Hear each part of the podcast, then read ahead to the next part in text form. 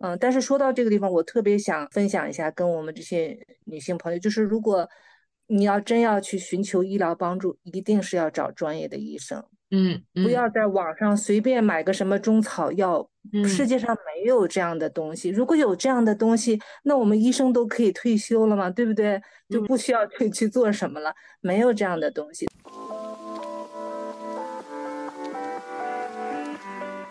Hello，大家好。Hello，大家好，这里是听说更年期，我是南希，我是思佳。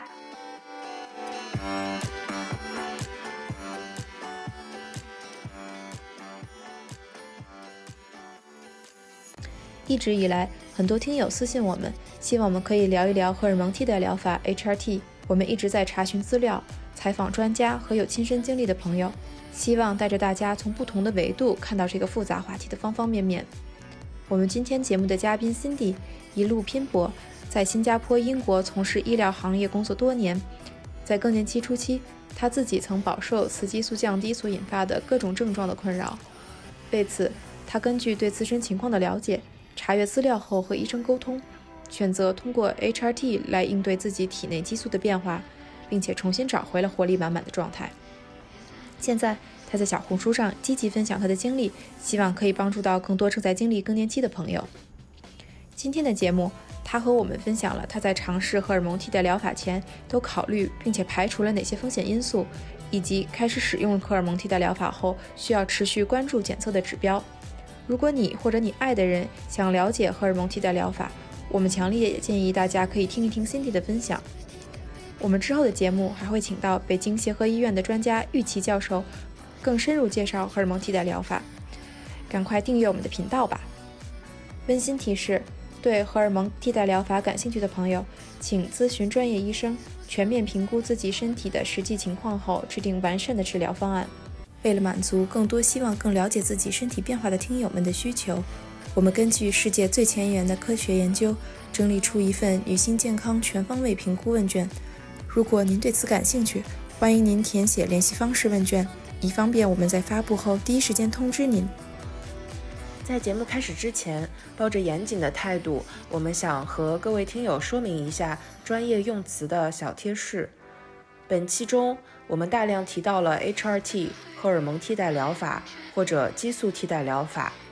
这和国际更年期协会洪教授的那三期节目提到的雌激素疗法。或者更年期激素疗法 （MHT） 是同一种治疗方法的不同名称，它们都是指用处方药来增加体内性激素的平衡。更年期激素疗法 （Menopausal Hormone Therapy，MHT） 是较新的术语，近年来它在许多专业和科学界已经取代了激素替代疗法 （Hormone Replacement Therapy）。让我们来听节目吧。大家好，今天我们是新的一期的《听说更年期》，我是思佳。今天我们特别特别荣幸的请到了一位小红书上我们发现的好朋友，是 Cindy 姐。Cindy 姐在小红书上跟大家分享了很多她在英国的生活。最近她经常分享很多关于更年期的内容，这也就让我们觉得又找到了同道中人，所以请她来节目里面也聊一聊。那首先就请 Cindy 姐跟大家打个招呼。嗯，好，大家好，各位听友好，非常荣幸啊。来到我们听说更年期这个节目啊，这些天呢，我每天晚上呢都是听这个节目，因为这个声音啊特别的 soothing，感觉很舒畅，就是晚上很助眠啊。我不是说我们的节目啊没意思啊造成的，但是就是声音还有你们配的各种音乐啊，反正就让我觉得很舒服。啊，所以你们一说邀请我，我也是，很愿意来跟大家分享。自我介绍一下，我在二零零三年的时候来到英国，来英国之前呢，在新加坡还待了两年，主要是从事医疗工作。我的背景呢是护士出身，但是在我英国的这个医疗机构最后这几年呢，主要是做公共卫生工作。这几年呢，我也把我自己的一些时间转移到了做自媒体上面，也是因为有很多人生的经历吧。还有一些医学的知识啊，英语的知识，想分享给我的，可以说是网友啊，也可以说是我的粉丝。现在呢，还利用一些时间来教授英语，可能是有点多元发展吧，这也是我的性格所在。嗯，感觉真的是每次看那个辛迪姐的频道，也都能感受到生活特别丰富，然后有特别丰富的精神世界想跟大家分享，所以每次看都觉得精神状态特别好。就是喜欢分享，嗯呃，也希望大家呢 愿意听我来唠叨。嗯，真的，我们这回就是想请喜欢分享的听友来跟我们一起聊聊，然后辛迪姐又是有很多特别有趣的故事。那咱们今天就直奔主题，就是聊您小红书上分享的很多关于更年期的经历。然后我觉得肯定，因为小红书上的都是短视频，可能有些小红书上的粉丝看您的视频也是一个一个小故事。然后今天的话，我觉得咱们首先就想了解一下完完整整的从头开始顺，就是可能咱们之前前采的时候您也说过，有好多事情您是希望早几年就知道了。那从最开始的时候，最早的时候您不知道这是什么，咱们从那儿开始聊起。嗯，我觉得大概是四五年前吧，我今年正好是五十岁。啊，四五年前的时候，刚开始就是有一点，就是睡不太好，睡不太踏实。有的时候四点钟、五点钟，最早的时候就两三点钟就醒了，就完全大醒了。嗯，当时我是把它归结于，也许是工作压力比较大啊，或者是孩子的这个照顾的问题，因为我们两个人都需要工作，都很忙，我就归结于这些，就没有多想。啊，就断断续续的睡眠越来越不好。但是我是不想用安眠药这样的方式去处理我这个睡不好。我通过锻炼呀，去健身房呀，还有冥想，对啊，也都试过，就是可能有一定的作用吧，但是没有从根本上解决。由于睡眠的问题，我感觉我白天的精神就不太集中了。因为这个顾虑呢，我也在工作方面呢也减少了工作时间，而且有晋升的机会呢，我也没有去争取，因为我觉得。一旦晋升以后呢，会承受更多的压力啊。虽然各方面会有更多的发展，所以就是因为这个睡眠的问题，我觉得从事业到生活都受到了很大的影响。但是当时我还是没有联想到是快进入更年期造成的，因为可能平时大家都说啊，Cindy 你看起来很年轻，很有活力，可能你也给自己这么一个想法，我还很年轻，我还很年轻。当然进入更年期也不是说年龄大了，但是你要承认你到了一个阶段了。嗯，后来我觉得去看医生的时候，当然也会自己进行一些 research，在网上也查了一些资料。哦，突然间意识到，哦，我是因为要进入更年期了。然后一对照这些症状呢，就基本上是完全符合的。所以在一年前吧，我去见了妇科专家，这是很明显的。呃，我们甚至都不需要，就是在国内可能还要查一下你的雌激素水平。啊，当时我是在泰国的一家国际医院里头，嗯，查了一下。正好在那边，就是他也没有直接查这个激素水平，他就根据你的年龄，根据你的症状啊，然后主要查体是看你有没有一些禁忌症，禁忌症就包括有没有乳腺方面的问题，有没有妇科的一些问题。如果排除了禁忌症，我就开始用 HRT，就是荷尔蒙替代疗法，呃，到现在已经有一年了，我觉得我状态比之前好了很多。所以，我就是一直在想，如果当时我知道了，就可以稍稍补一点点啊，就是你从个最低有效剂量开始用，我的人生也许会不一样。所以，我就一直很感慨，我要把这个经历分享给大家，让这些四十出头或者哪怕三十多岁看到二十多岁的像你们这么大的。看到自己的妈妈、你的阿姨有这些问题，都能早一点的提醒他们。所以我最近的这些节目主要是从英语方面教学，就包括怎么教他们去在英国去看医生，怎么去讲自己的症状，然后就延伸到了把个人的体会分享给大家。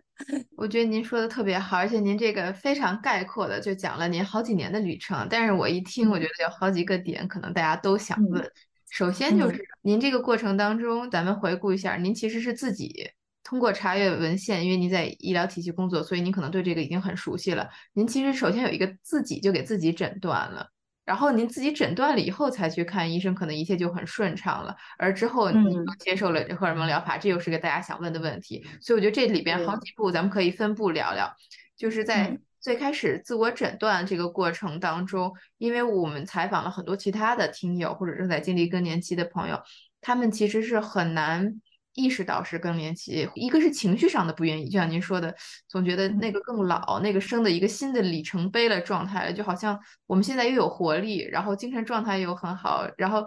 看起来很年轻，总觉得跟那个还有一定距离。其次上。是您的一些症状，可能睡眠让您觉得是跟更年期有关，但是我们有些朋友他没有潮热盗汗，然后睡眠也还好，他可能是心情低落，可能是肠胃不好，就是是那些不是那么知名的更年期症状，他们就没法往那儿去想。所以我还挺好奇，您在这个自我诊断查资料的过程当中，您是特别快的就确定了，还是说其实也是？哎，思佳，你说的对啊，因为我本身有这个医学的背景，就是我对个人的健康一直是很重视的，呃，就是我知道自己肯定没有心脏方面的问题，我也有过心慌、心悸，是不叫 palpitation。就是你你正常人是感觉不到自己的心跳，但是你会坐在那里感觉到自己的心跳了。就是我已经排除了，我当时去，当时我的心很慌的时候去看过医生，呃，还去看的急诊，啊，就是排除了心脏各方面的因素了。嗯啊。就是心理因素，我想就是工作压力，我像我们每个人都会有一些啊，这个我觉得我一直也处理的比较好。当年我觉得最难的时候，到英国当时最难的时候，几乎要露宿街头的时候，我都可以承受。现在我怎么能这点压力承受不了？嗯，对，可能我有自身的优势，就我有一定的医学背景，对自己的身体还是很了解的。嗯，所以说我现在我也觉得我有这个职责。啊，就分享出去，让这些没有这些医学背景的人怎么样去发现？其实你可以笼统的，如果你要看这个医学专家，就是妇科专家，他已经说了，在四十五到五十五岁之间，就是可能在任何一个时候，你就可能会比较明显了。就是如果你把这个年龄定义在这里，不管你使用什么样的方式，看起来有多么的年轻，多么的有活力，但是我们的这个 身体，呃，真的内部是不受我们控制的，嗯。所以这也就是我愿意去分享，因为我觉得我比别人更有这种，我可以说有这个 privilege，就我有这种优势，那我就应该分享出去。确实是不容易发现，我也有朋友，他看了心脏科看了很多年，最后终于有人说你去看一下妇科吧，一旦用上 HRT，他马上就完全好了，现在已经变了另外一个人。所以就确实是在早期会耽误一些诊断的。嗯，等于您是去除了就是在看妇科之前确诊更年期之前，您也查了心脏科，您还有其他的一些症状吗？就比如睡眠，你也没有专门去看睡眠医生？对，睡眠没有，我总觉得睡眠是因为其他的原因造成，睡不着觉本身并不是说一个很明确的疾病，除非你之前有过这种，我没有过这种。根据就身边的这些同龄人来说，最明显的还是一种情绪上的、睡眠上的。其实，在骨骼上的这种，在早期还不是很明显。我听我说这种啊，这种骨关节痛，其实这是到五十岁以后可能会更明显。如果没有干预的话，嗯，我觉得早期可能就是还是心情上容易发脾气啊。可能有的人觉得说是可能是因为孩子在这个阶段也比较好奇啊。但是就是大家要稍微注意一点吧，可能是多方面的原因，我们不能说完全是因为雌激素呃水平下降造成的，但是要把它作为一个因素考虑进去，然后排除其他的情况。嗯嗯，就排除其他的可能，比如说是呃心脏，呃，您还有其他的排除了吗？还是就只排除了心脏这一项？我主要是觉得还是这个 mental health 上面，嗯，主要在这么呃 physical 方面，我感觉不是说的。特别的明显，因为我平时也比较注重运动，这个对缓解骨骼的这疼痛这方面，可能本身也是呃不会来的那么早。希望对，然后您血压什么也都没有问题。对对，血压我也控制的比较，因为控制盐啊什么，我这控制的都挺好，控糖控盐控制的，呃都当然不是每个人都能做到这些。我说您的生活真的是非常健康，所以您可以风险选项非常少。就是刚才听您说的，比如说心脏类的，我自己就从我自己家看，我和我妈妈心脏就都可能有着先天性的心律不齐或者一些状况，所以我们本身平时就会比别人更容易感受到心悸，这点我们就排除不了。而且您还说没有各种妇科炎症，但是可能。我们同龄的很多小伙伴都会有一些乳腺、妇科各种的炎症，所以我觉得您非常健康，这些直接就都能排除了。对对，乳腺就是你在开始用 HRT 之前，一定要进行乳腺方面检查的啊，这是常规的检查，所以一旦排除了，呃，就是很比较安全的使用了。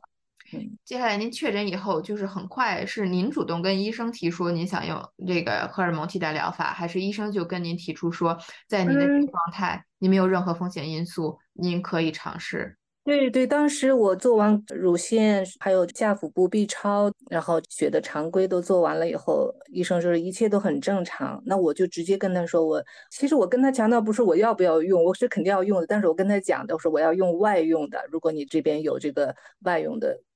所以可能是因为我已经知道我早晚要用啊，嗯但现在我就想选择一个风险最低的、最安全的这个方式。哎，我觉得您也是做了很多功课，等于是又一次的有您的这个优势。一开始在确诊阶段，您有非常首先自己身体底子非常好，然后又有很多了解这块儿这可能大家就想问问您做的功课，因为很多现在我们采访的听友，他们的问题都是第一对荷尔蒙替代疗法不是很了解，因为没有足够多的嗯信息来源。他们不知道嗯在您做的作业当中，您都做了哪些，查了哪些内容，可不可以跟大家分享分享？我跟普通人的想法其实是完全一样的，大家就是觉得药物嘛，肯定要有一定的风险，这个我们肯嗯定都要担心的。那你就要看一看它是什么样的风险，什么样的几率啊，会给你带来这个副作用。其实现在这些信息都是国内我不知道现在是什么样子，但是在英国的这个医疗的官网上都写的非常的清楚，而且他是用那种就是 layperson 普通人也都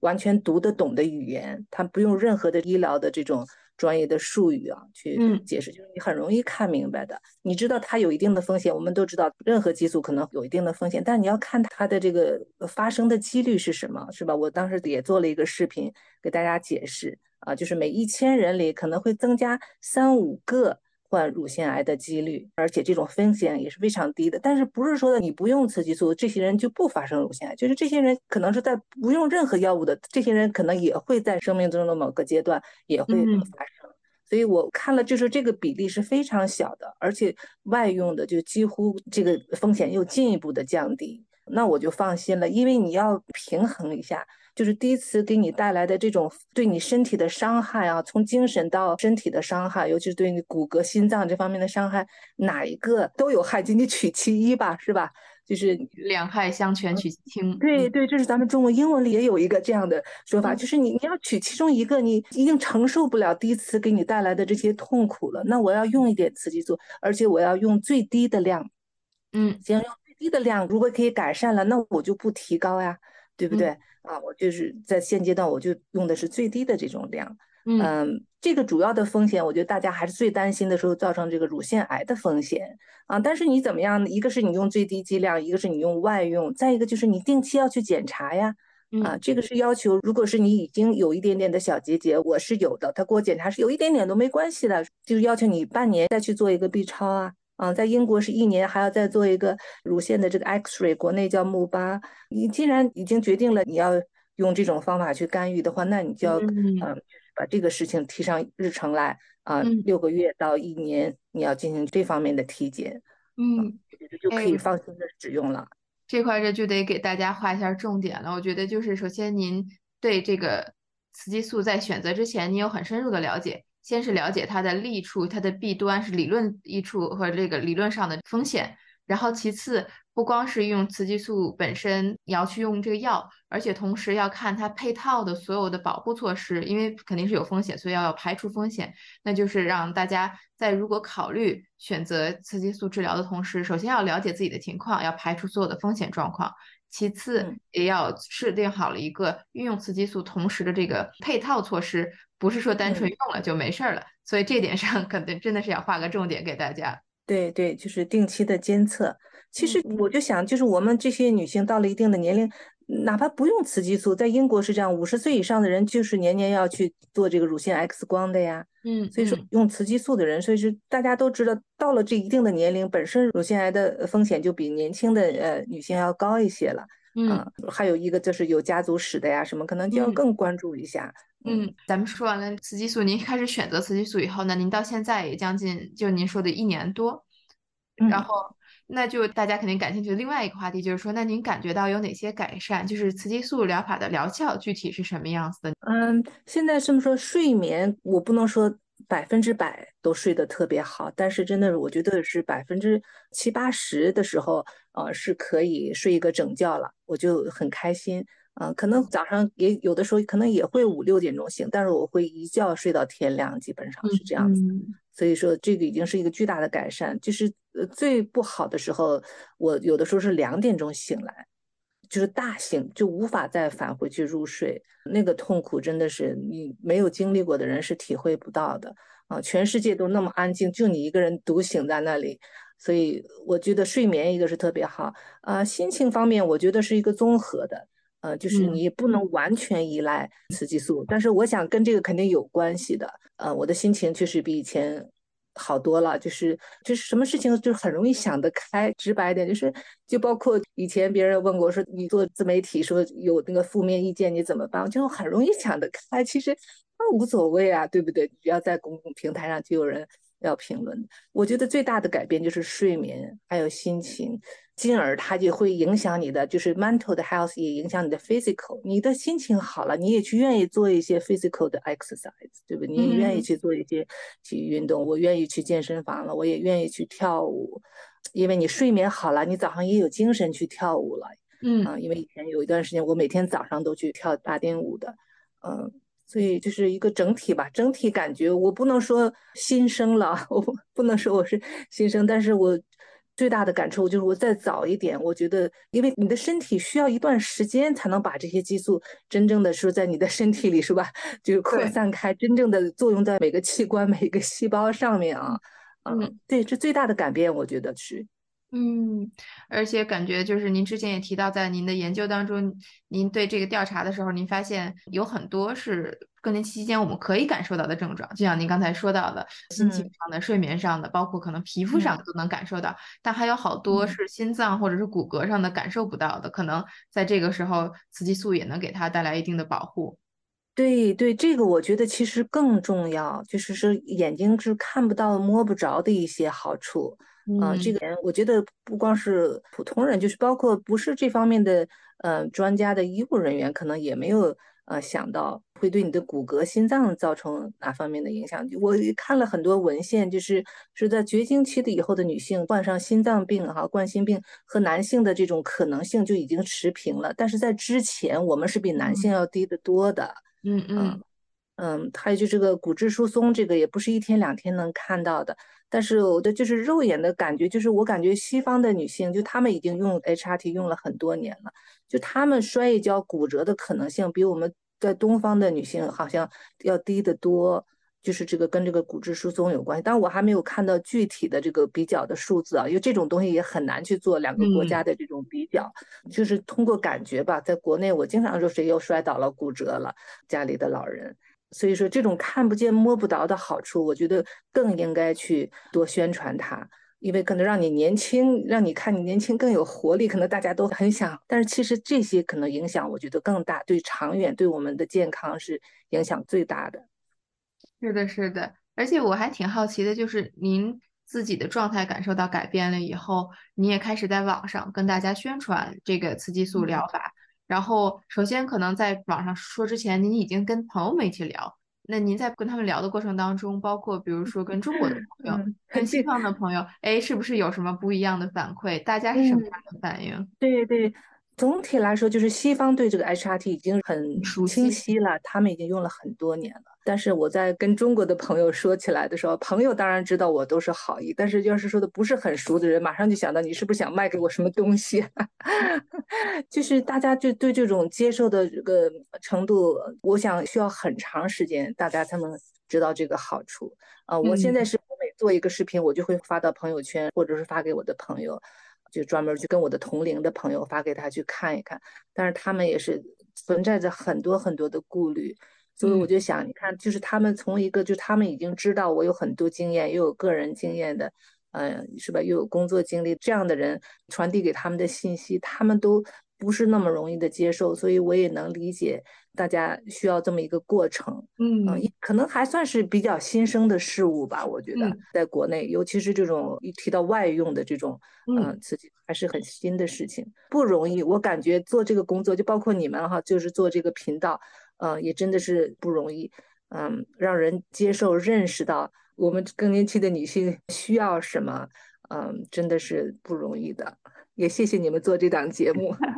谢谢您支持我们、夸我们。就是从我们的角度来讲，其实这个荷尔蒙替代疗法，我们也是一直想聊这个话题，因为感受到了大家对它的认知的偏差。然后我们也一再强调，包括哪怕咱们今天的节目，也不是号召大家都去做，因为这个荷尔蒙疗法真的是因人而异，而且也不是说一蹴而就就打上了就好了，不是这样子的。但是我们想要的是让大家更多的人来理解。理解这个荷尔蒙替代疗法它到底是个什么样的，然后以及以您的那个经验给大家一个更感性的认知。而且我觉得好多时候可能我们现在还处于一个认识阶段，需要足够的认识了以后才可能迈出那一步。但是如果我们都不认识它，我们是绝对不可能迈出那一步，直接就去做的。然后在这个过程当中，我们其实经常接受到的问题，第一个就是像您说的那个安全性，大家会说它之后会不会导致乳腺癌的比例是什么？然后包括子宫内部的癌症的比例是什么？然后第二个大家困惑，其实会有一种就是会不会产生一种依赖性，就是总会有一天会要停止这个药。那是一个什么样的状况？停止是为什么停止？这个我觉得，哪怕因为我婆婆是法国人，她跟我聊说，在法国大家对这个的看法都会有很多一种讳莫如深。她知道周围有的人用了，但知道他们停了，但不知道他们为什么停的。所以我不知道您有没有考虑过这个问题？嗯，其实从医学的角度来说，你可以一直用的。你可以是一一直用到人生的最最后的部分。当然，有的人觉得到了七十岁了，我可能腿脚不好也就不好了，我也认了。啊，就是他们有的人，嗯，可能会，当然可能也有医学方面的，就是医生建议他们停啊，嗯，但是如果是没有禁忌症的情况下，医生给我的信息是可以一直用到老。就包括这个妇科专家，他们有一个老太太，大概有七十多岁了，她说她现在还一直在用着。嗯。所以我觉得这个是一个个人的选择，嗯，我觉得只要是我们这个有一定知识的女性啊，可以自己去读一些文献的，就自己去读一些，嗯，从官方的这种网站呀，或者他们的资料库里面去看这些东西，嗯，然后自己做一个决定，跟你的这个医生讨论以后都没有关系。但是我觉得，如果我个人的话，还会选择在这个时候我最需要的时候，因为我的人生我还需要它。我还需要我精力十足的时候，我还需要我的腿脚特别的好。我不希望我骨质疏松，不希望自己有心脏病。我觉得权衡利弊，我可能会一直用到。我觉得就是我不用，可能健康也已经在其他方面出现了很多问题，就是根本问题已经不是我的主要问题的时候，那我可能呃会考虑一下。到了一定年龄，还有其他的药物可能会跟这个药物会不会有什么配伍禁忌之类的，我觉得到时候再考虑那个时候的事情。现在我们肯定是可以从四十五岁五十。十岁，然后至少可以十年、十五年的，可以很安全的，嗯，去使用它。这个也是一个非常有效的信息，就是可以让大家有更长远的考虑，不光是想着用上了，然后还可以想到它可以用多久。我觉得这个也是。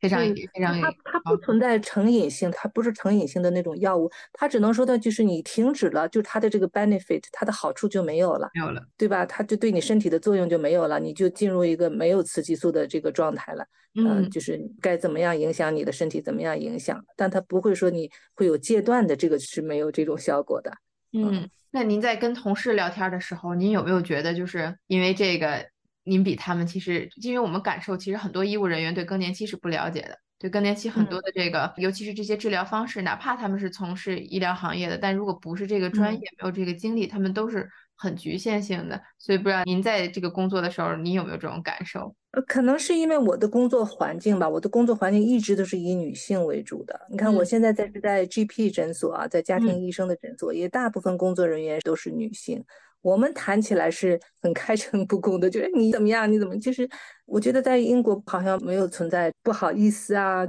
尤其是医务人员之间，我觉得普通人之间可能会觉得有一点 shame，有点是吧，有点 taboo 这种禁忌的话题，但是对于医务人员来说，啊，就是我们之间好像呃没有什么禁忌啊，就是都可以谈，啊，你用的什么呀，他用的什么呀，啊，就我的感觉吧，现在越来越多大家都是用的外用的。嗯，就是不是药物的，还有这个，还有体内放置的这种，可能国内的人可能更就没有听说过了。嗯，这个我觉得感觉其实跟避孕药挺相似的，就是可能五六年之前，就是连那个口服短效、长期药服的那个避孕药，在国内也是一个不是很流行的事情。然后现在可能大家开始有更多的认知，但其实本质这个和雌激素都是一样的嘛，都是。对对，我觉得这个跟文化也有关系。我们中国有一句话，就是的，好像啊，是药三分毒啊。啊，就是觉得是药物都对身体是有一定的呃影响的，嗯，当这个药物给你带来的好处，包括它给你带来的坏处，是吧？Risk benefit you balance it，是吧？嗯，啊，我觉得举一个最简单的例子，我以前痛经的时候，我就忍着，从来不吃止痛药的，嗯，后来到了英国以后，我就是就要吃止痛药，我不要自己这样去 suffer，我觉得就是一个很简单的道理。当然你忍，你说能不能忍住，也是可以忍得住的呀。对不对？嗯，而且这个我们都知道，这种普通的止痛药都很快从人体代谢了，就没有什么伤害。嗯，这个又是给大家一个小建议了，就是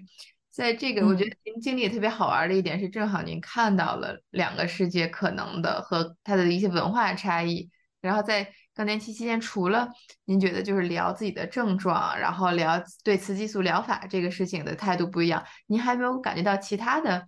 就是在更年期这个话题上，这两个在英国的生活和朋友圈，以及在中国社会的这个差异？嗯，我觉得两个国家的差异不是那么的明显，我觉得可能更大的差异更像是就是一个是在医疗界，可能非医疗界的这这种差异。啊，如果你在医疗的这个圈子里啊，你去发现一件事物的本质的方式，可能就是不一样了。就是你不会完全听一个朋友的话，可能是你要可能要更听专业人士的话。当然，朋友是专业人士，那当然是更好了。嗯嗯，我觉得都是女性吧。我们从身体构造上是完全一样的，可能我们在思想上，可能对待她的态度可能是有一定的区别。嗯，中国的朋友他不说，我问他们，他们在说哦，我我在用这个药。好几个中国朋友，其实他们早都用上，但他们没有像我一样大张旗鼓告诉别人，你们要都要用上，对你特别好。他们都从来没有说过。但是 每次聚会，我现在第一件事我就问你有没有，因为我的朋友大概都是在这个年龄上下嘛。当然他是朋友嘛，他也是啊，我有用有用。啊，你放心吧，我说我就担心你们没有用啊，到时候像我一样的哈，都绕了那么多圈子，那么不舒服是吧？让自己的生活完全都生活质量下降，就是事业不停步，我说的怕你们像我这样，结果他们都用了，而且他们事业都非常好，做得非常好，嗯，都可以说到了人生的巅峰，所以我我也很开心。嗯，哎，这个还挺有意思的，就是幸亏有您来给大家 讲这个，可能好多人真的都不好意思聊这个话题，这也是跟我们做这个播客很相关。可能很多人还是觉得更年期是一个禁忌话题，就是不要聊，让它默默的过去就好了，然后能找到什么解决方法就找到什么解决方法，但是不值得一提。但是可能这个是不分国家的，就是。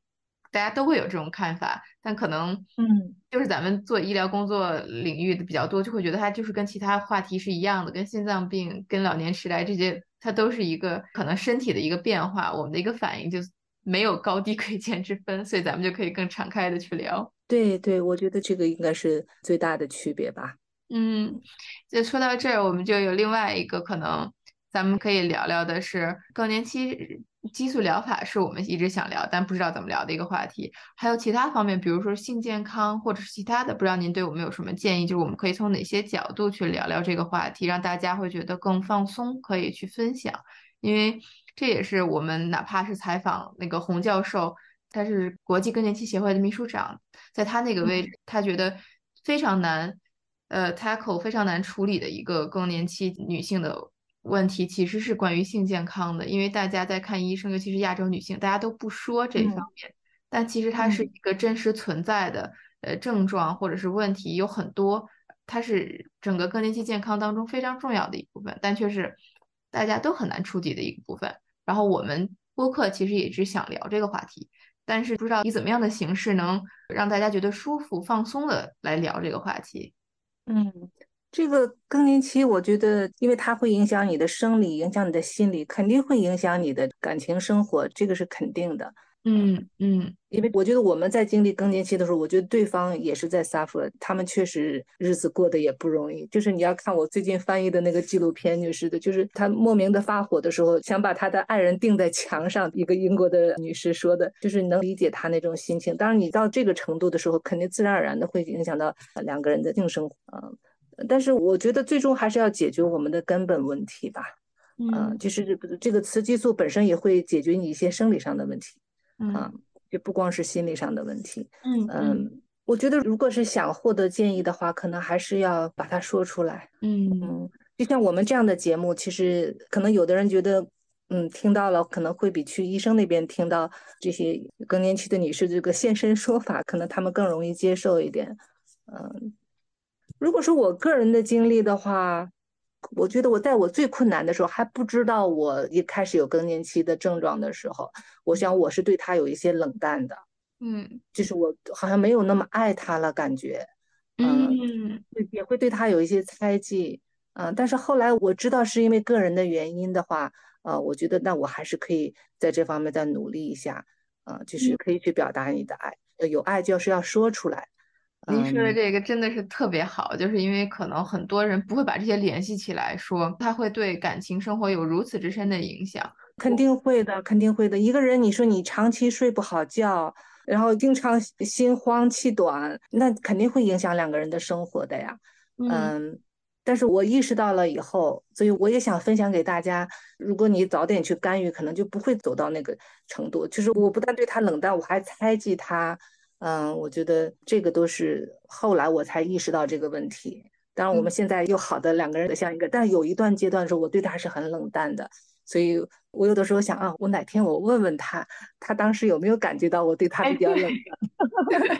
你 感觉到了没？因为也不是每个人都愿意说出来自己内心的感觉的。嗯，但是我觉得就是你要意识到自己的问题，可能不是对方的问题，要先看看自己有什么问题。对，我不把怨气发在他的身上。我觉得您说的这个看自己的问题，其实不是问题。我觉得您说的是自己的需求是什么。这点上是我们一直这个节目想聊的。有一个话题就是看见更年期女性的需求，就是我们这个社会上讨论更年期太经常的是把更年期女性客体化，就是她们表现出来的样子，她们表现出来的像您说的脾气不好，她们表现出来的。这个那个都是以一个外界去评判他们，都是在外界去看他们。但您刚才说的特别打动我的一点是，您表达出来了更年期女性本身的欲望和想法。所以可能我觉得您想说的不是看自己的问题，而是看自己的需求是什么。就是我们这个社会对女性一直规劝，就是说你要成为一个什么样的人，你要成为一个好女孩，你要好女人、好孩子、好妈妈，一切的别人眼中的样子。但是您刚才说到的有一点非常打动我的是。您说出来了更年期女性本身的需求。如果一个人他长期睡不好，他长期受到情绪就是各种因素影响，他那个时候是可能没有办法去爱别人的，因为他的自己的需求没有得到满足。我觉得这一点上是让我觉得对对对特别这个这个打动我的。佳妮总结的非常对这一点，对我觉得我还是很幸运的。呃，我的那一半他还是很体贴的。我觉得这一点，嗯，可能对我走出这个泥潭，我觉得还是帮助很大的。嗯，他也会跟我说，没有必要总是要求自己完美嘛。就像你说的，我这些我这些需求，我觉得我还没有做到，我是不是就不完美了？也对自己的自信心有一定的打击。那他经常告诉我，我们不需要完美，我们一直都在努力就可以。嗯嗯。哎，我觉得真的是这样，就是可能也是因为最后您看到了自己的需求，可能是从医疗上的一个雌激素的补充，您看到了自己本质身体的一个需求以后。就这样得救了，而且他也能告诉您的爱人，他怎么可以更好的帮助你，怎么可以更好的支持您。我觉得可能看见自己的需求，也是更年期能得救的第一步。可能不光是更年期，是任何大家在困境当中，真的是先看见自己需要什么，才能知道好在哪儿去找到那根稻草往上爬这种感觉。对对，确实是这样。咱们今天这个雌激素和更年期经历，我觉得经历跟大家毫无保留的分享了很多，也是给我们很多启发。呃您的个人经历和您的那个小红书，我觉得这个也是特别有意思的，是因为本身您的经历就特别有传奇性，而且是在那个年代可能会让很多人都想起大家的这个峥嵘岁月，所以我们也让大家更深刻的认识一下您是谁。您现在是在英国生活，然后之前在新加坡生活，但是最开始是什么让您一步一步？来到这个世界的各个国家去看，然后您刚才说到泰国这么多的国家的生活，感觉您的世界特别大。但是您是从哪里开始的您的这个旅程的呢？我觉得从小吧，从小我就挺喜欢看外面的世界的。嗯，我生长的地方都是就算一个县级市吧，它叫市，其实是一个县城。嗯，在十几岁的时候，家里有一个亲戚是到了美国做访问学者，带回来一些照片啊，我觉得看起来。跟我们这边很不一样，嗯，然后到九零年的时候，我们国家办亚运会，那个时候就感觉我们就是对外开放了，就可以看到外面的世界，也发现，嗯，你要是会英语呢，就可以到亚运会啊做志愿者啊，嗯，就是机会也会很多，嗯，也看了很多的这个英语的教学节目，也想象着怎么样有一天也像他们一样哈，能说出流利的英语。当时还有一个电视节目叫《绕着地球跑》，我不知道你看过没有啊？那个台湾的一个主持人，他到世界各地去啊，我就很羡慕，很羡慕。然后我姐姐当时就跟我说了一句，说的临渊羡鱼，不如退而结网啊啊！你那么想做，那你就开始学英语吧。嗯，你要想去周游世界，肯定要会说英语。啊，好，那我就下决心，我说我要学英语。但是我们那个县城呢，连个补习班也没有，就啊，英语全部靠自学。记得我当时是二十一岁了，二十一岁报上这个英语大专的自学考试，报上名以后，到了二十八岁，我才把专科文凭考下来。当时要考这个拿到河北的师范大学的英语专科文凭，还要考这个听说。我觉得自学哈，就是你读啊，每天呃写呀都可以的。但是这个说怎么办呢？当时就也很发愁，要考说呀。正好也是机缘巧合，当时我们当地啊有一个人，现在我 现在特别想回去感谢这个人啊，但是都不知道在哪里了。他办了一个英语角啊，就是一些刚分配来的大学生，说一周有一次，大家坐在一起，大概一两个小时，大家在一起全部用英文来对话，啊，就是这样子，啊，就是几个月的时间吧。我觉得英语就是你有一定的储备以后，一旦给你机会张开口，你就可以滔滔不绝的去说了啊。从刚开始我去听人家说，慢慢我成了到那里的主角啊，就是我在那边讲，别人在那边听啊，然后我考听说也是一下就考过了。当时都是六十分就可以拿到这个文凭，但是我都是考到八九十分的，哇！所以说我在二十八岁，呃那一年终于拿到了英语的专科文凭。有一句话说，机会是给有准备的人的，嗯啊，就你准备好了，然后新加坡到我们国内去啊面试，就是招护士到他们的这个医疗机构去，嗯，然后我去面试，嗯，几分钟人家就说好的，我就要你啊。啊，都没有让我去参加笔试，别人还去参加笔试了，我就很奇怪，我说是不是我怎么说两句就让我走了？人说就已经决定，就通过这么说话就已经决定要你了，嗯，所以就这样子，我二十八岁就到了新加坡，我很喜欢新加坡，现在我也非常喜欢，嗯，离开以后又回去过两次，嗯，但是我觉得这个世界还是稍稍有点小啊，新加坡，嗯，我还是想看更大的世界，然后就呃自己办了一个学生签证。就到了英国，到了英国，然后两周我就找到第一份工作了啊，然后就在这边安定下来了，就是一直到现在已经整整二十年了。我觉得特别有意思，是可能首先就是现在的小朋友应该都没法想象，在那个年代学英语是一个什么样的状态。就是我记得我小时候，我妈妈学英语的时候，他们真的是有一本教材，然后都是对话，然后可能还要听磁带。然后这就是能解决了读写和听的问题，但是说就特别难，真的是大家都得去英语角。所以您你讲英语角，我心里就想起来了那个小时候的回忆。而且那个年代真的是没有像现在这么多什么什么应用程序啦，或者是各种外教，就这些资源都是很少的。所以您说您自己在县城里，然后都没有补习班儿，自己去学那种感觉，我觉得是可能。现在的小朋友，这真的是很难想象的一个状态。我七八年没有出去度假过一天，一天都没有出去。啊，就是所有的休息的时间全都是用来学习。然后上夜班的时候嘛，就是不忙的时候，病人都睡觉了，我们还要在那里盯着嘛。啊，我就拿着书在那学习。啊，然后我们病人的服药卡，我正面写上英文，反面写上中文。我看着中文被，就是说出英文了；看着英文，就是说他的中文意思。我觉得那些年的经历，就是让我知道了，只要你付出，一定会有收获的。你真的不要担心，我付出白付出怎么办？不用担心，你肯定会收获。嗯，而且您的这个经历非常有，就是非常有时代感。就是那个时候亚运会，一步一步就感觉很多事情，就是您的那个信念特别动人。然后您的这个信念跟时代的这个。脉搏也都共振上了，就那种感觉，我觉得真的特别有传奇经历。那您当时一步步走过来，您讲的都是比较大家觉得非常好像是很轻松。可是仔细想想，那个时候去新加坡，然后再从新加坡到英国，其实应该没有那么容易，肯定还是有很多时候挺不容易的。那这一步步当中，首先您学英语的时候是什么一直支持着您这么多年也一定要把它拿下的这个信念？我觉得就挺动人的。嗯，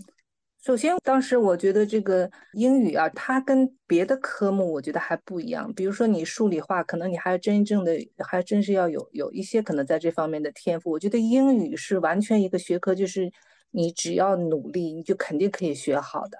我觉得我的信念就是，有一天我要出去看这个世界什么样子，我就要把英语学好呀。嗯，要不然怎么办？他不像现在啊，现在很多人说我用那个翻译软件啊，我不怕啊，但是那个其实它永远代替不了的。我觉得就是有这么个信念吧，我要看看外面的世界，因为我的世界那个时候真的是太小了，就是一个县城。我刚到新加坡的时候，新加坡虽然是一个城市国家，但是对我也是一种很大的冲击。嗯，因为他的速度，他的这个生活节奏是非常快的。我从县城里可能觉得有点跟不上，包括他的电梯，我觉得我都要小跑，小跑我才能冲上去他的电梯啊。他电梯速度比英国的快。哦，这是有个信念啊，我觉得你只要有一个目标了，你去努力，肯定能实现的。如果可能你还没有实现，那真的还是不够努力呀。嗯，哎，那您。真的也在中国、在新加坡、在英国的医疗体系都工作过。您觉得三个医疗体系最大的差别，或者说让您觉得给您感受最不一样的地方是什么？其实从医疗技术上来讲，我觉得可能就是我们国内跟国外的差距已经很小了。就是近些年来说，我觉得更多的是一种人文的关怀，还有它的医疗制度，嗯。你看，新加坡属于就是在东西方交织的这么一个地方，它既有西方的这种人文关怀，它还有东方的，呃，这种高效率。嗯，呃，这个我觉得它在效率方面比英国要做得好。嗯，但是在英国，你作为一个病人来说，嗯，可以说一旦你进到医疗领域里，你是非常幸福的。嗯，我觉得这可能最大的区别可能就是这个吧。从医疗技术上，国内跟国外没有很大的差别了，已经。嗯。这个也是挺有意思的，就是我觉得正好您有这个眼界，可以看到这么多，可能大家也都挺好奇这点的。嗯，我觉得我们这些国家之间的医疗系统都有互相可以学习的地方。啊，其实国内可以从英国学到他的对病人的这种人文关怀，尤其是最近我比较关注的就是病人的这种临终关怀啊。国内我觉得做的绝对没有国外好啊，但是呃，国外呢也可以学一些这这个高效的这个管理啊、运转啊。嗯，可以从东方世界来学。嗯，那您现在等于是已经在医疗领域的这个事业做到一定程度了以后，您又开始探索不同的其他的领域，包括在小红书上，然后最近也非常活跃，就开始变成了一个网红。不知道您这个是一个什么感受？首先，我觉得您的世界一直在不停的扩大，一开始可能从小县城。然后到新加坡，到英国是真的是眼界上、地理上的，从一个小城市到一个小国家，到一个国际大都会。与此同时，哪怕是在伦敦生活了，你也没有说就停滞下来，您还在不断的扩大，在您自己本身的生活以外，然后再扩大您的这个影响力、交际圈或者是视野。通过现在又有新的这个设备了，现在互联网网上，然后我觉得特别有意思，是什么让您开始尝试又在网上探索了一个新的？不是地理空间，是一个赛博时空这么一个探索呢。嗯，其实我我本身的性格就是喜欢尝试不同的事情，嗯，而且我就是一直都是很喜欢分享。嗯，我最早在就是在短视频兴起之前，大家当时都是写博客的嘛。嗯，当时我开始写博客，其实也是基于保持一下自己的中文的水平啊。可能在国外生活的朋友都知道，就是你在你在国外，你这个中文水平越来越下降。别说你说的很好，就跟说没关系啊，是这种写作水平哈，阅可能阅读水平这个就得下降。当时我写博客，呃，也是基于这个能提高一下自己的中文水平，然后把自己的工作学习的经历。啊，分享给大家。嗯后来短视频兴起以后，我觉得这个也是一个很好的方式，能跟大家分享，很直观嘛，而且大家可以看到你本人，可能就是觉得更容易跟你去拉近这种感情。嗯，我觉得是跟他性格使然吧。就是我以前也是经常参加各种各样的文艺活动吧，在国内的时候，呃，经常是参加，比如说表演啊。然后主持节目呀，也是经常到了新加坡，还参加过呃他们的所谓的护士小姐的选美比赛。哦，真的。嗯，对，还要有才艺表演，还有问答。我当时还唱的英文歌曲，就是面对镜头，我好像不是说的特别紧张。但是现在我觉得可能还没有之前那么自然了，因为短视频又跟这个现场又完全不一样。你就面对着一个镜头，可能这种你的释放又完全不一样。对，就是喜欢分享，不管什么样的事情我都试一试。嗯，就是能不能做成，就是所谓的做成都，有的人说就是啊你能不能变现之类的，这些对我来说都不重要。嗯，就是完全是爱好在支持着我。别人都说，你看你工作也很忙，是吧？怎么还有时间做视频啊？那我说时间只要你抽，肯定是有的。别人以为我是在玩手机，其实我是在编辑我的节目，对不对？嗯嗯，我觉得就是完全是要靠一种热情去支撑。如果你你要是想着从变现这件，我觉得你会很失望的。嗯，大部分人是变不了现的啊。我觉得只要你享受其中，这个就可以了。嗯。感觉您其实是从一开始就不是单纯的小红书开始了，您才变得长有这个网络影响力。其实您是从最开始在还在大家写博客的时代就一直开始，就是您一直就是一个潮人。但是现在在小红书上，感觉特别有趣的一点就是，一个是关于更年期这个话题，其实很多时候我们跟朋友一聊，说我们也开了小红书，我们想在小红书上聊更年期，大家都觉得啊，小红书难道不是只有特别年轻的人吗？然后我们就想问问您，您有没有这种感受？您觉得在小红书上聊更年期，哎，是不是有这么一个？我们也有的时候叫信息茧房，有的人管什么？就其实是有很多人在聊更年期，也很多人关心。但是虽然都在小红书平台上，但每个人在不同的泡泡里。嗯，对对，其实以前我可能也是跟有些人想的，就是可能是年轻的女性比较多。我想现在可能也是年轻的女性比较，但是不代表我们这个群体。啊，没有那么多人。其实最直观的，其实你要可以到后台看你的这个粉丝的画像，就很有意思。我很喜欢看我的粉丝画像的。啊，我的粉丝就是当然大部分都是女性了。啊，而且他有个年龄段，我的粉丝基本上在四十岁以上。嗯，所以说这个没关系，我这个年龄或者我的节目我有我个人的这个受众，所以说的，尤其是我做更年期这个节目开始啊，就是有一个很深的感受，就是大家其实留言的很少。因为留言就会暴露你是谁嘛，对。但是他们收藏的人很多啊，其实有的点赞他也不愿意点，他就直接先收藏了啊。就是其实你从后台是能看出来，感兴趣的人是很多的，可以说成百上千的。因为我我有的有的视频的收藏，嗯，超过这个点赞的人数，但是留言是寥寥无几的，嗯。这个太有意思了，就又再一次的暴露咱们一开始就聊到的，说大家对更年期还是有一点儿。讳莫如深，不太好意思聊，但是其实大家是感兴趣的，而且我我们感受到的是，在在小红书上有很多人都对更年期好奇，但是嗯，真正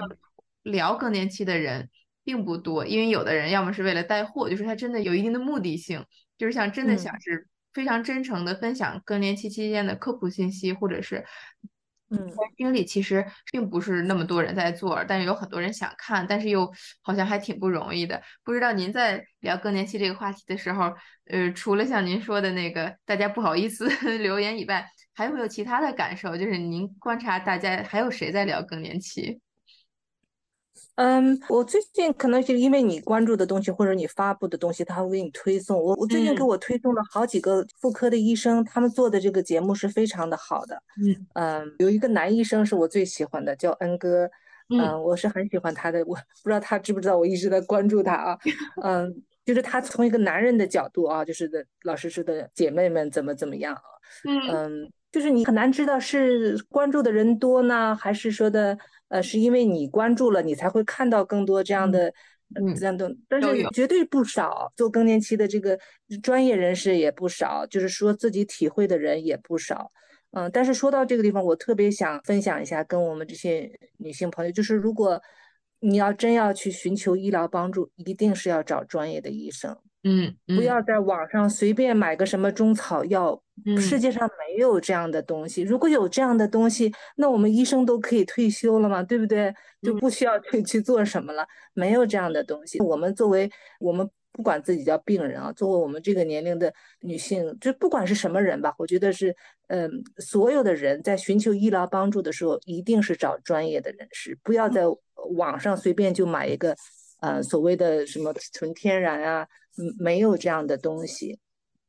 虽然我这样说可能会断一些人的财路啊，但是我还是要说，这个人的身体，我觉得人命关天呢，不能把钱利益放在首位啊。大家去寻找这份医学方面的知识，这个医学的官网啊，就是很容易查到的呀。我们自己都会阅读的嘛。嗯，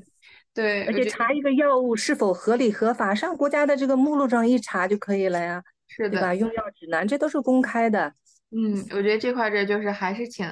告诉大家，首先要第一步是先了解自己的身体状况，而且了解自己的身体状况也同时也要去学一些科普知识，就像您刚才讲的，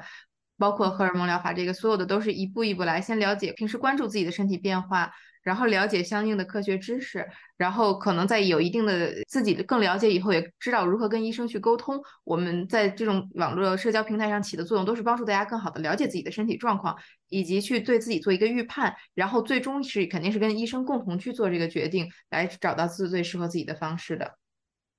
对对，听听医生的话，听有的经常有网友过来问我啊，说是。心迪姐姐，我应该怎么办？我应该用哪个药？用什么？因为我对你个人的情况一点都不了解，哪怕就是我很了解，我也不会在任何这样的平台上给你提供医学的建议啊。所以我很感谢这些网友，他们很信任我。但是你一定去找自己的医生。哎，那您在做自媒体这个过程当中，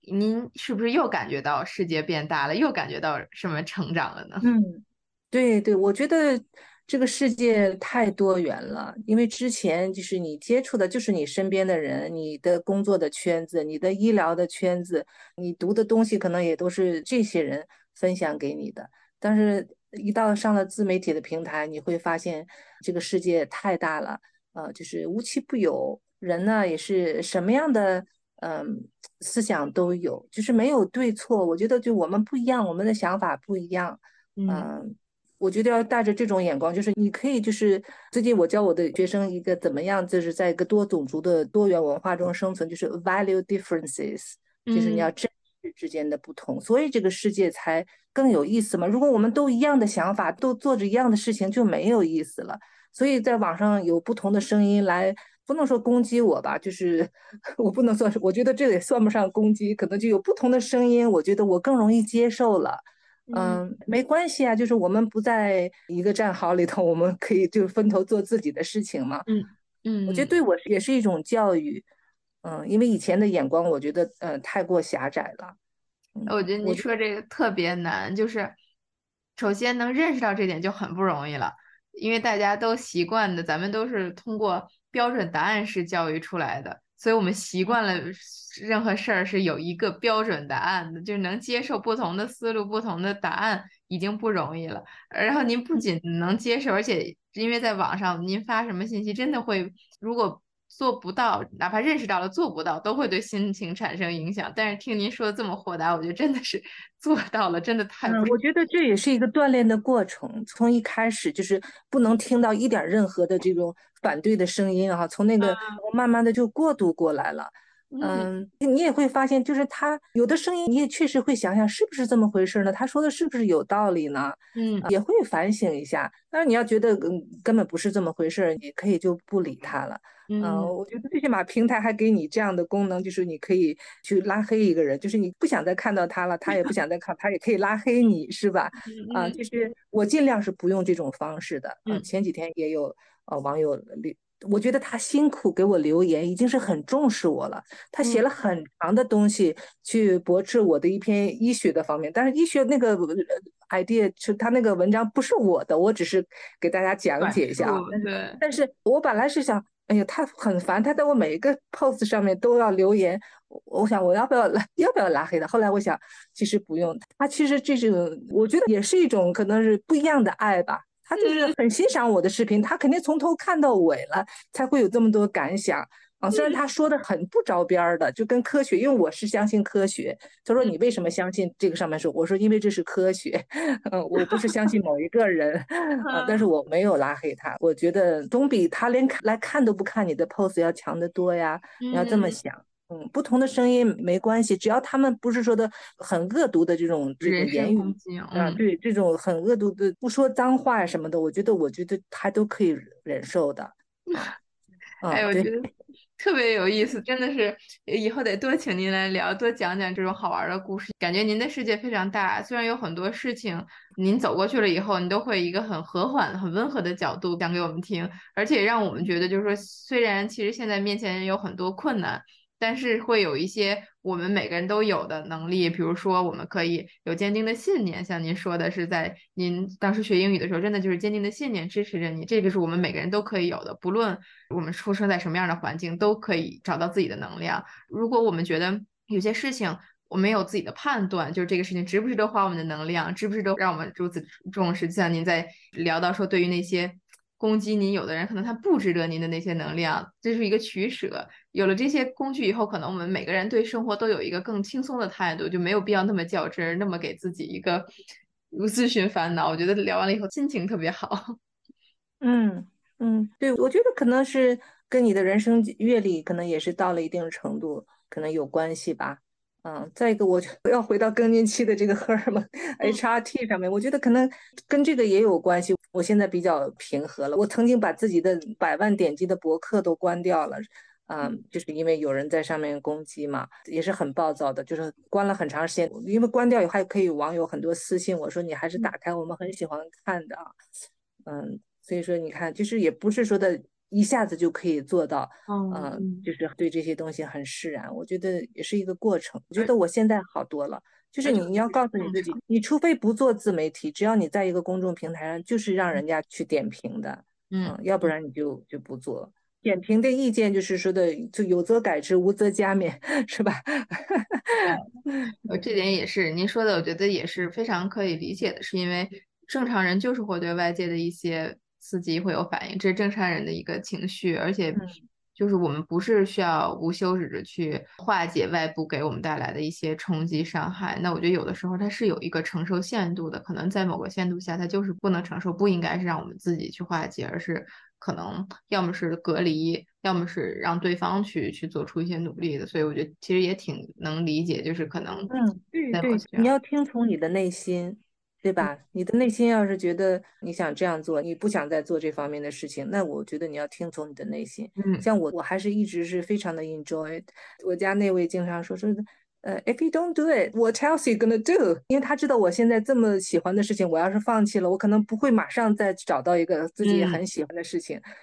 你要是翻看我以前的视频，他还曾经跟我在一个视频上也怼了一下别人的意见吧，是可能是他还跟我一起啊，嗯。嗯，因为当时我们人在泰国的时候，因为我的网名又叫 Cindy in London，说有人就说你个骗子，你在泰国你啊对对，你个骗子，然后我们就拍了一个视频，然后就是来回应这件事情嘛啊。就是慢慢这样过来，他现在也很平和了啊，他也知道我喜欢做的事情，就是你的那个带来的百分之九十九的快乐，可能百分之一的不和谐都是可以忍受的。嗯，非常好，非常好。那我觉得咱们今天先聊到这儿，非常感谢您这么多时间跟我们聊，而且聊了很多给大家很有能量的故事，不管是关于这个 HRT 荷尔蒙替代疗法的分享，还是您的这个人生经历，我觉得都。给大家很多启发，也是我们一直想让大家看到的非常有传奇性的更年期女性，以及大家的这种真实的所思所想。然后咱们今天就先录到这儿。嗯，好的，也谢谢广大听友对我们的支持啊，继续支持我们这个节目。我就觉得认识你们太晚了，早点的话就更好了。不过以后我们可以经常在一起聊天。没错，谢谢大家。嗯，好的。听完 Cindy 关于荷尔蒙替代疗法的分享和他自己本身的传奇经历，你想和他聊聊天吗？欢迎加入我们的听友群，大家一起来聊聊各自的传奇经历吧。咱们下期节目再见。